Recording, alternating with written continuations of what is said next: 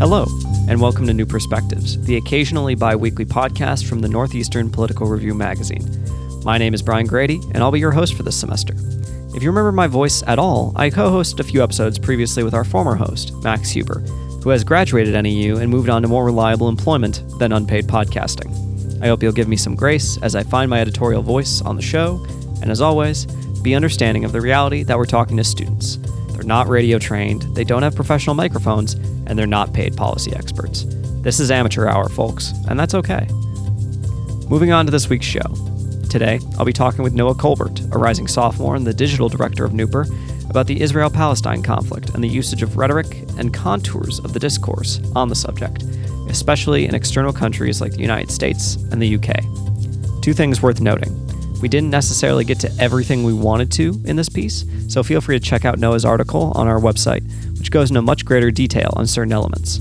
Secondly, obviously, this is a fraught topic, one which many people come into with strong preconceptions. I won't pretend that even my own interviewing was free of bias on the subject, though I tried to take a fairly balanced tone. I just ask that our listeners keep an open mind, do their best to avoid falling into the trap of dogmatism, and hope for a peaceful and just solution to this unfortunate scenario. Anyway, getting off my soapbox, time to start the show.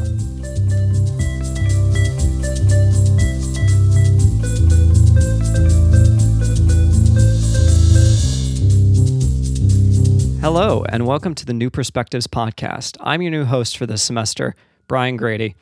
And today, my guest is Noah Colbert, who wrote an article for our magazine, the Northeastern University Political Review, titled Ilhan Omar, Marjorie Taylor Greene, and the Anti Semitism Card. Noah, do you want to introduce yourself for a little bit? Yeah. Um, so, as you said, I'm Noah. Um, I'm a mathematics and political science major at Northeastern, and I am also currently the digital director of the Political Review. So, going over your article kind of in a broad perspective, you cover a lot of ground in this piece, which seemed, when I first read it, since it was published June 22nd, mostly inspired by the recent burst of conflict in Israel and Palestine and the political reactions related to these events, primarily in the United States. What would you describe as the central thesis or theme of this piece? I would describe this piece as a look at just the way our discourse about the issue of Israel Palestine, particularly when it relates to a specific aspect that is very prominent on the like pro-Israel Zionist side, which is the idea that anti-Semitism plays a big role in our discussion. And part of what's noticeable in the title is that I was looking at this through the lens of two Congress women who have been in the news a lot recently, who are Ilhan Omar and Marjorie Taylor Greene. Actually, when I started writing this article, it was I started writing this in February, so the last conflict in Israel was in May. So when I first started writing it, it was this was definitely on my mind, but it became kind of more prevalent with the most recent events. Before we kind of get into your exploration of rhetoric and the discourse on this issue, I think one essential step is to be somewhat materialist and look at the history that lot this debate because I think it's easy for people to be very defensive on this issue, no matter what side they take, and at times be ignorant of the history. Or at least personally speaking, I was until only a few years ago. So I think it's important to note, and I'll let you follow up on this, of course, um, just from a historical perspective, t- discussing the actual creation of Israel, because a lot of people, at least speaking for myself and a few others that I know, they essentially assume that Israel was given as a condolence gift of sorts for the very, very real horrors of the Holocaust. And then that country, which was given to Jews, uh, was then attacked out of nowhere by the surrounding Arabic states. And ever since, they've just been defending themselves and protecting what they were essentially given. And that's not entirely historically accurate. And I'll let you kind of lay that groundwork. I guess if we were to, there's a lot of things that we could talk about, but I guess we would start off, you'd say it was before Israel was created. This land was mandatory Palestine, belonged to the, Brit- the British. They received it after the collapse of the Ottoman Empire. And it was said that after a certain amount of period of time, um, the mandate would expire, and then independence would be achieved by the people that lived there. Well, in 1917, so three decades before Israel was founded, the British government basically issued the Balfour Declaration, and this stated that their intention would be to establish a Jewish homeland in mandatory Palestine. And this happens at the expense of the majority of the people that lived there who were Arabic and Palestinian.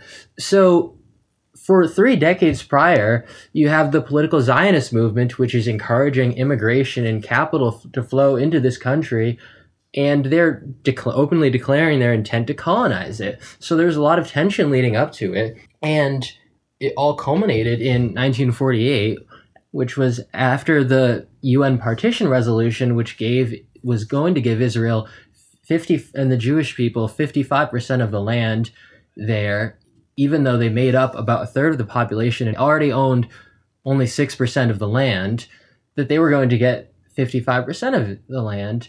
And even this was not enough because you have Zionist founders like David Ben Gurion and Menachem Begin and all these other people who were involved in the Zionist paramilitaries that would engage in this ethnic cleansing operation to try to just get as many Palestinians out of where they wanted to found Israel and create a Jewish ethno state. So, 1948, you have 750,000 Palestinians ethnically cleansed, forced from their homes into most of them ended up in the Gaza Strip and in the West Bank. And they've been dispossessed ever since. In 1967, Israel invaded the West Bank and Gaza and instituted their military occupation, which has gone on to this day. So when we talk about the conflict right now, we really are not thinking about anything other than this one issue, which is dispossession of Palestinian people. In the West Bank, Palestinians live under military rule. They have zero political rights. They have to go through military checkpoints to get to anything they would like to. They are humiliated at these checkpoints. They're often abused and sometimes even even sexually assaulted. They can have their homes demolished at any time for, for spurious reasons. Just today, Palestinians in Silwan, a neighborhood in East Jerusalem, had their homes demolished because Israel wants to build a religious theme park. And as bad as things are in the West Bank and the Gaza Strip, you have a situation that's even worse where Palestinians, two million of them, live in about 140 square miles of what is has been called by the UN to be an open air prison. There's four hours of electricity every day. 97% of the water is considered to be contaminated and undrinkable. It's just a living hell for Palestinians. And what Israel is doing is at the heart of everything that's been talked about, despite the wishes of the people who would like to make this an issue about anti Semitism. And to be clear, these people that live in these territories, they still work in Israel and perform plenty of service sector jobs, but have none of the rights of citizens, correct? Yeah, so there are a couple different levels of status for Palestinians, but all of them are defined by being lesser than someone who is an Israeli. So the most dispossessed are those in the Gaza Strip. There's no boots on the ground occupation going on there. Uh, Israel controls the outside of it.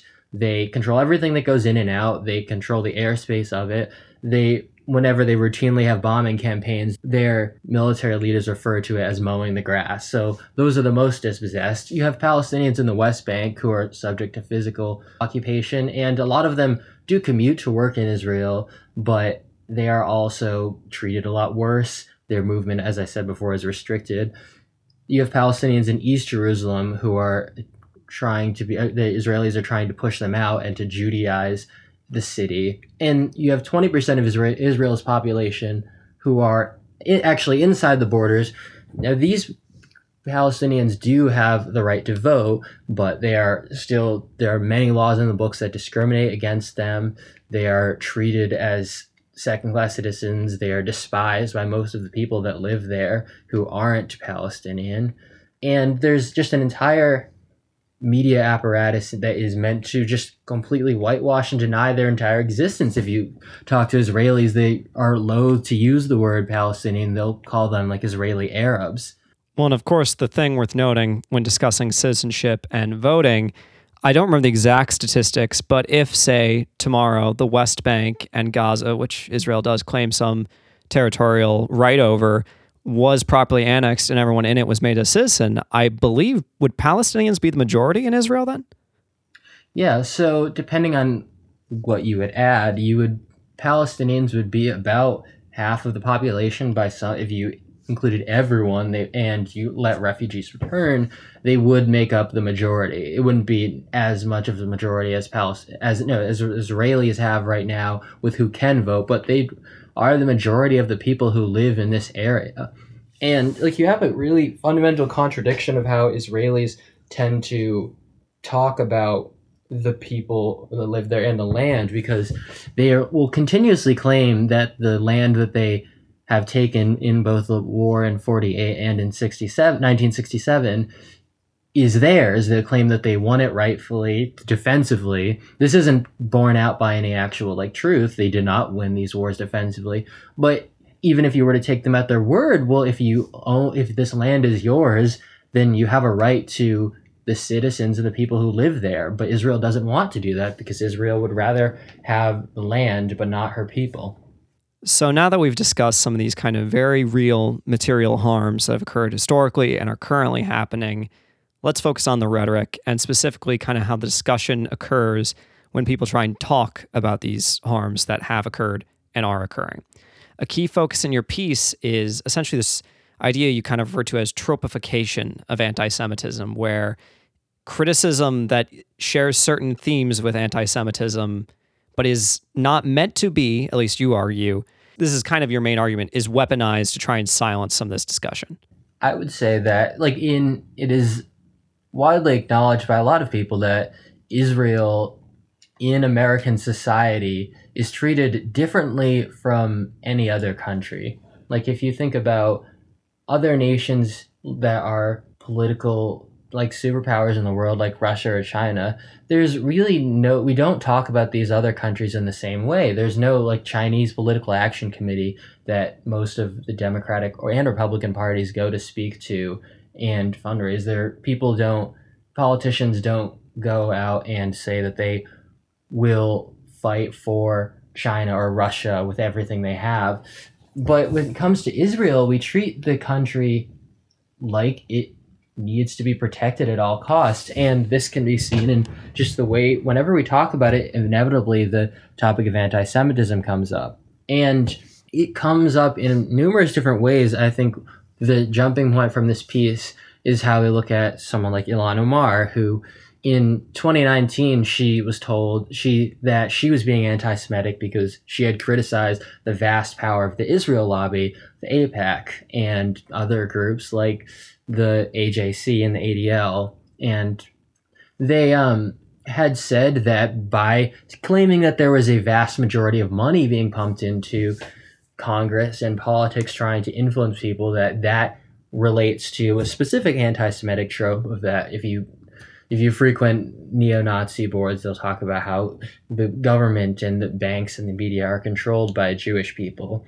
And these are obviously not true and they're harmful and definitely anti Semitic. But when you look at how the Israel lobby or people who just support Israel talk about them, they use them in a certain way to try to claim that when you say those sorts of things about Israel, you are also doing anti Semitism.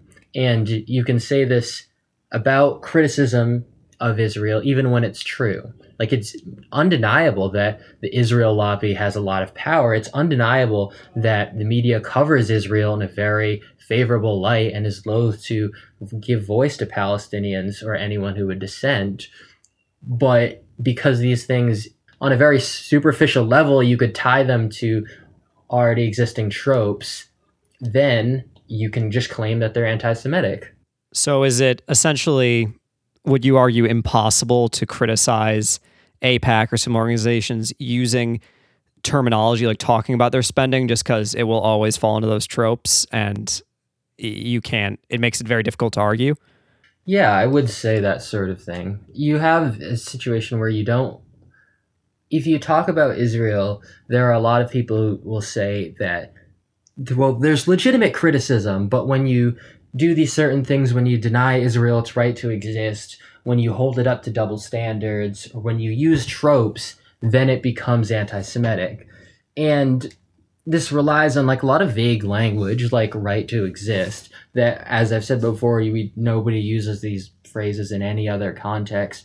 And it also just relies on, like I would say, real and that isn't imagined anti-Semitism that does exist in this country, and I think I point that out when we're talking about Marjorie Taylor Greene.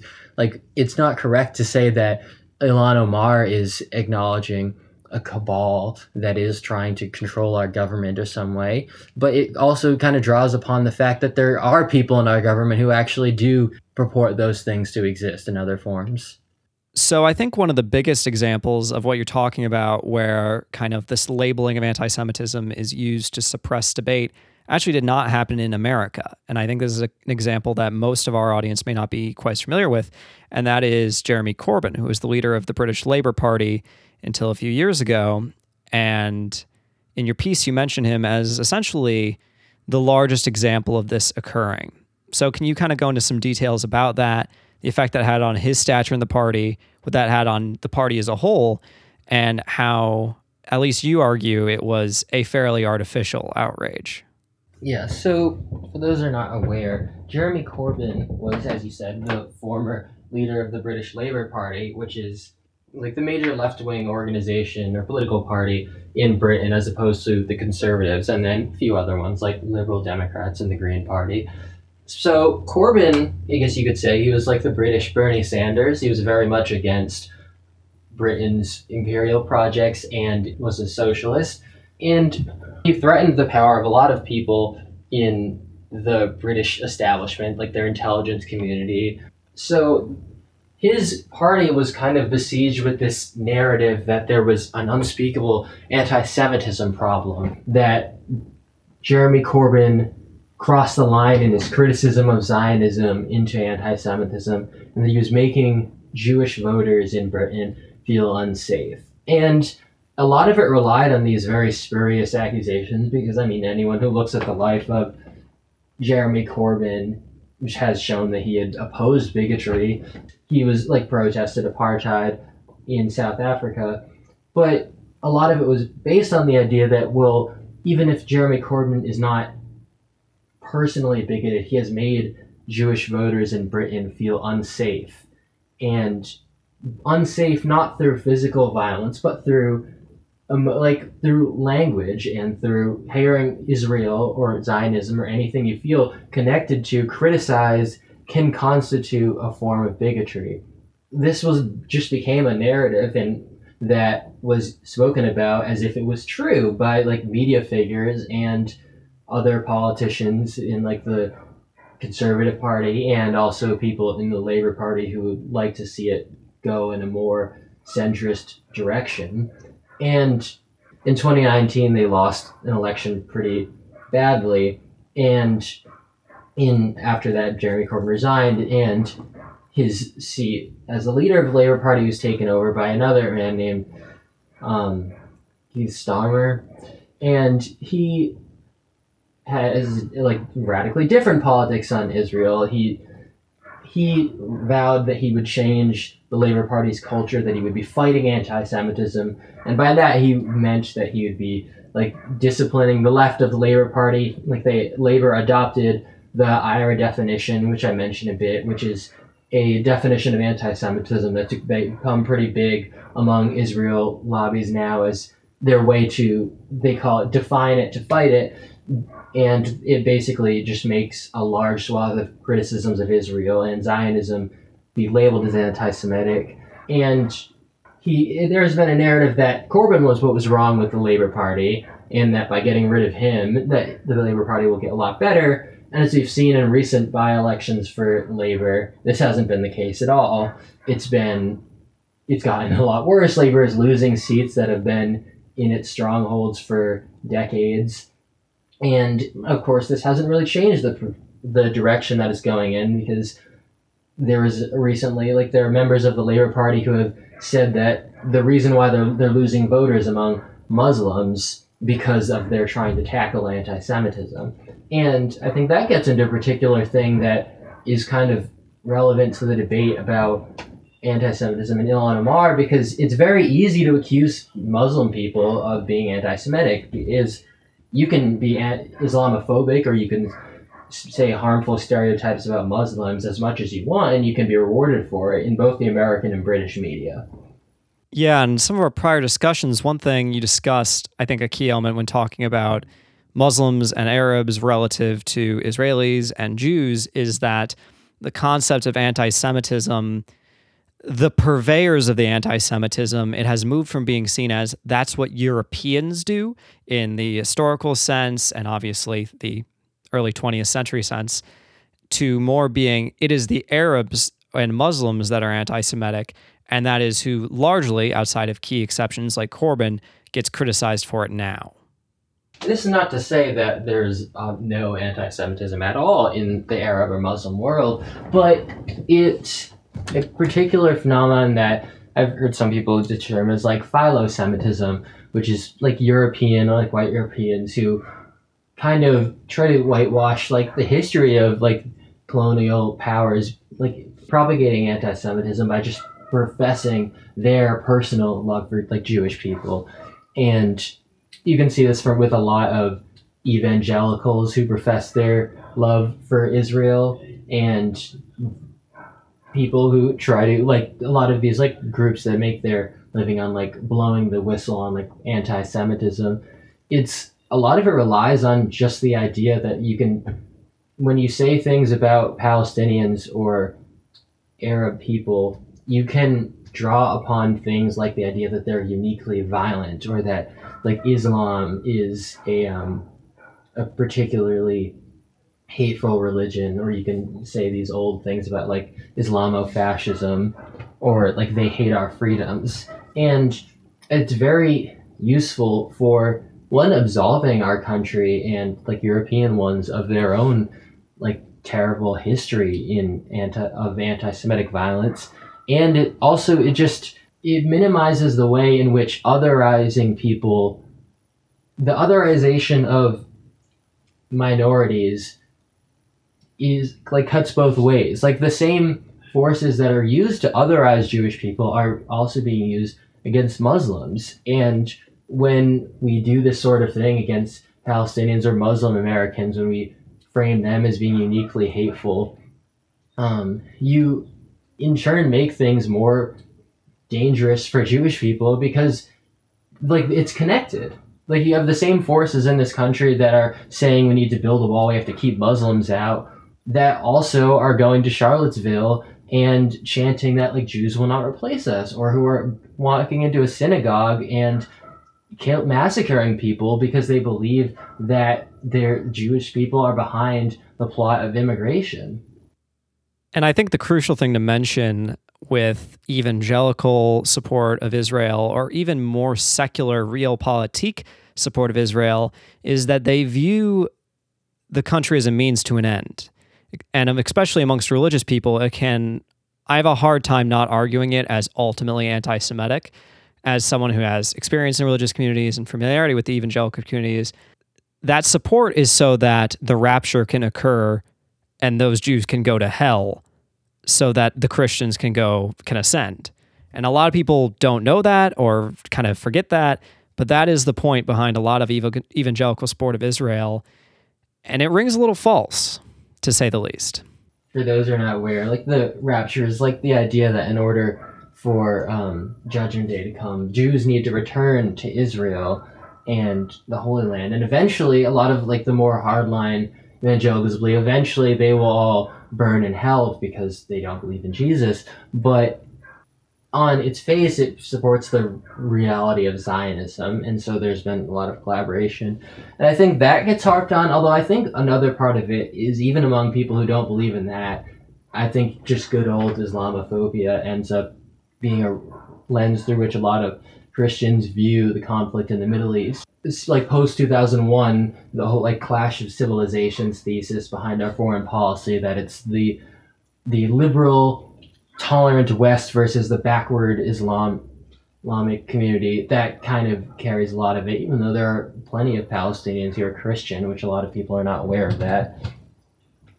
And like those sorts of things can kind of get a lot of people to just support this country. I think also with Israel, it's with a lot of it's our connection to the Bible, like American Protestantism, kind of has really tried to morph like religion and the ethos of America and the Constitution. And it seems like kind of the one thing that's missing in that is like is the Bible. America isn't in the Bible.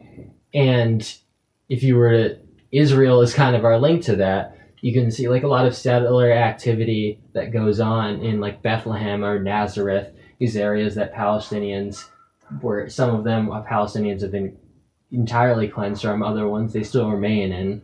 Bethlehem being a town that's occupied in the West Bank. You, not a, a lot of like Jewish people go on like birthright to go to Israel, where they will be escorted through territory that isn't theirs. But there's some also Christian Christian versions of this, which are where um, they all end up doing going to see these sorts of things that they view as holy to them. Would you ultimately argue that this support for Israel in its current incarnation, what it does, is it ultimately more that constructivist ideological side of, as you suggest, linking America with a proper like religious power? Or is it realpolitik? Or is it some combination of the two, which I realize is the easy way out? Yeah, I would say it's a combination of the two, although I would stress the realpolitik aspect when it comes to our government, because ultimately evangelicals are not necessarily the um, ones making their decisions unless it's Republicans who are in power.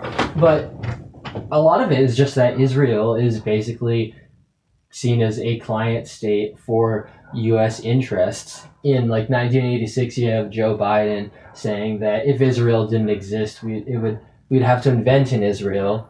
Um, the U. Israel is kind of seen as our like a proxy in our current like posturing against Iran just a country that it has a very good relationship with our military and particularly our defense industry because like since they are currently waging just endless war against its population it needs a lot of weapons. And so they end up when we send them all this money that ends up getting put into their like when they're buying missiles that they're going to drop on innocent civilians in Gaza, all of those missiles end up having to be made by U.S. companies. So it's just like part of that racket going on. So I think to refocus kind of back on this idea of discourse, rhetoric, and labeling as powerful tools in this debate, I want to discuss kind of a trend that I've personally noticed in various discussions, which is pro Israel groups or Zionist groups utilizing certain what you would call academic or liberal language to defend their actions, specifically certain kind of anti colonial language, utilizing the same language as indigenous movements, saying this is essentially a land back effort. They are taking back what was colonized and, you know, retaking their claim, just like some indigenous groups in the United States want to for their territories.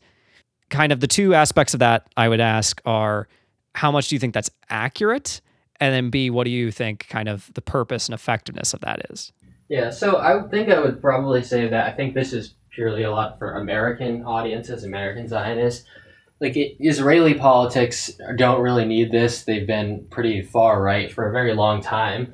Like they're pretty open about the sorts of things that they believe need to happen. But for American audiences, especially since a lot of the people they have to court are Democratic voters, it's kind of shrouded in this language of that you would hear on college campuses about like self-determination and fighting against bigotry and like as you said like land back. Also i think like lgbt rights is like a, a favorite that was going to be a whole second question for me yeah.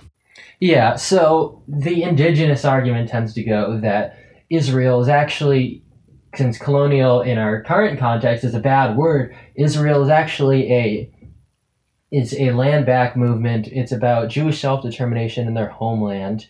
And it will appeal to a lot of the types of people who are on college campuses and that stuff. But the problem with it is that there's really no actual truth to it. I mean, if you like, it's obviously it's true that Jews had one time thousands of years ago lived in the area known as Levant, but most Jews, Jewish people, have no anthropological connection to the area, and have just a lot of like just been immigrating to this area for the past century. Like if based on Israel's law of return, any Jewish person can come to live here even if you have had no relation to it. Even there's a video going around pretty recently of a settler from New York who's with a very like a very obvious New York accent, like stealing a Palestinian's home in East Jerusalem.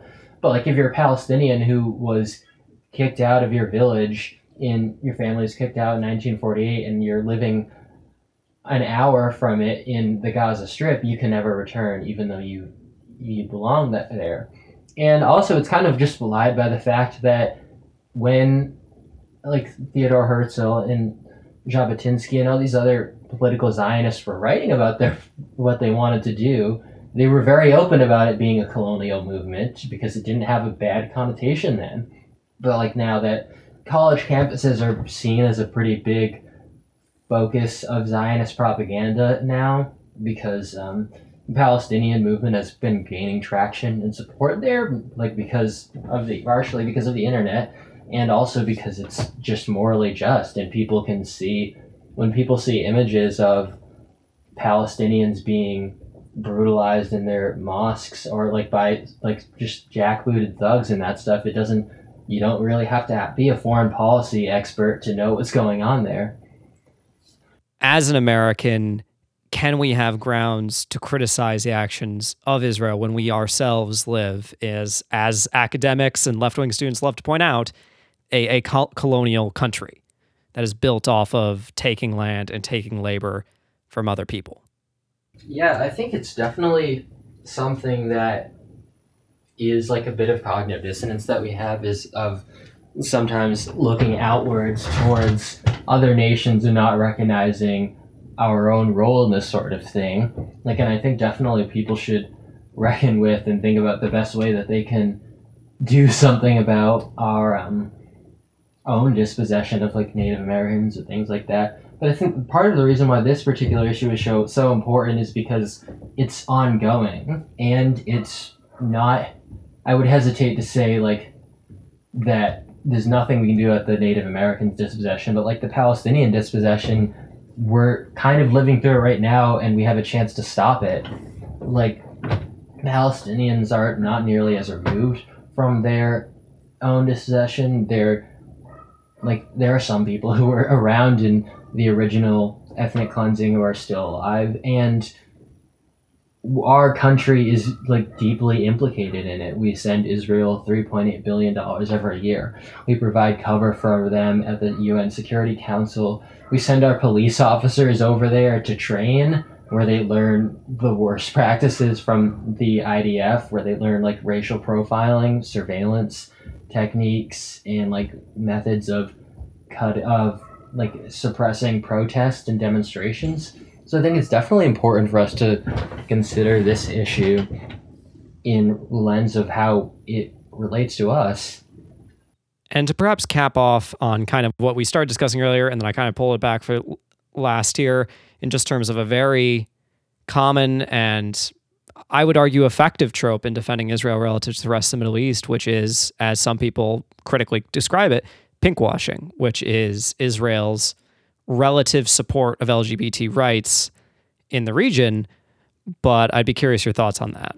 So pinkwashing, as you gave a pretty good example of it, is has kind of worked as I think it's offered in the same kind of way that like a lot of right wingers will talk about how um, Islamophobia might be justified because Islam and its incompatibility with gay rights. So Israel is like has it is like a I guess you would say not a liberal democracy with a pretty big asterisk, but as a like a financially and economically successful country, it has tended to become a little modern on this issue.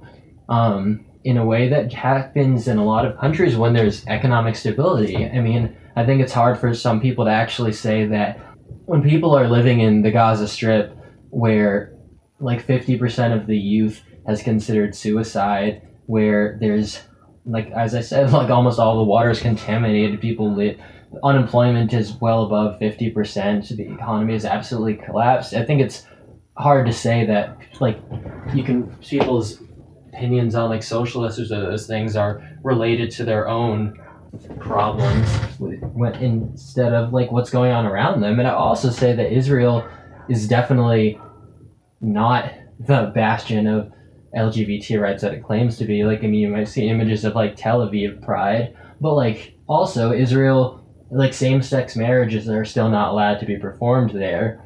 They will recognize marriages that are performed in other countries. Israel has also tried to like blackmail and like queer Palestinians into being informants for the IDF at times. And also an interesting fact that isn't I wouldn't say is directly related, but the West Bank um, same-sex acts were decriminalized in 1951 when it was under occupation of the Jordanian government, and that same thing happened like decades later in Israel, actually.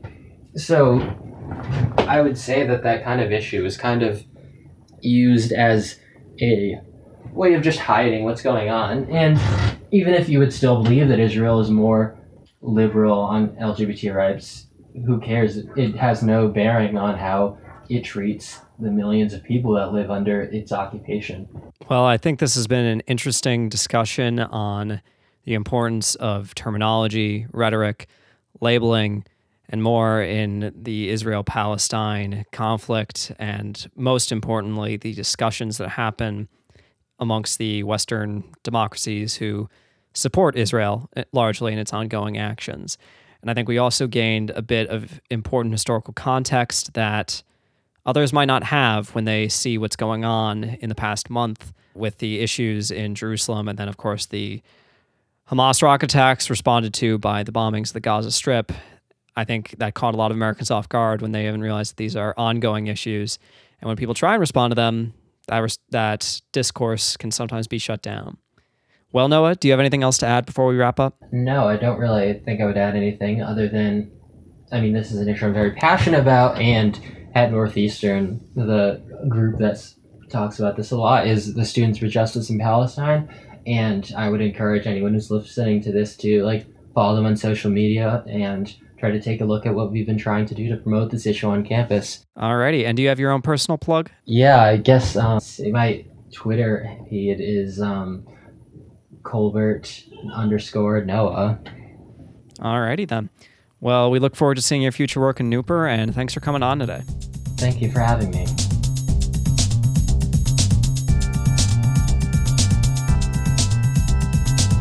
Once again, I would like to thank Noah Colbert for being my first guest on this season of New Perspectives. As I mentioned in my intro, we didn't even get to everything we wanted to talk about, so check out Noah's piece on the Newper website for more arguments and details regarding the situation in Israel Palestine and the ongoing debate surrounding the topic. Obviously, this was a bit of a challenging subject to do as my first show as host. I doubt a more contentious or controversial subject could probably have been picked.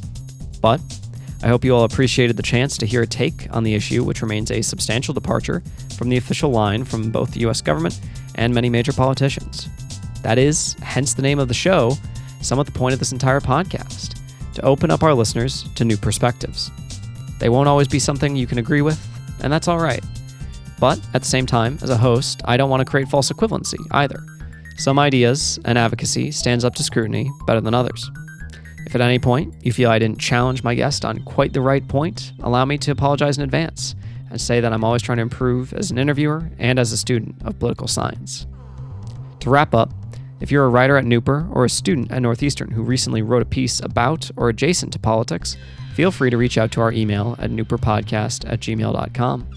If we think your piece is novel or well written, we'd love to have you on. To other listeners, I also recommend you check out our other Newper contributors at our website, nupoliticalreview.com.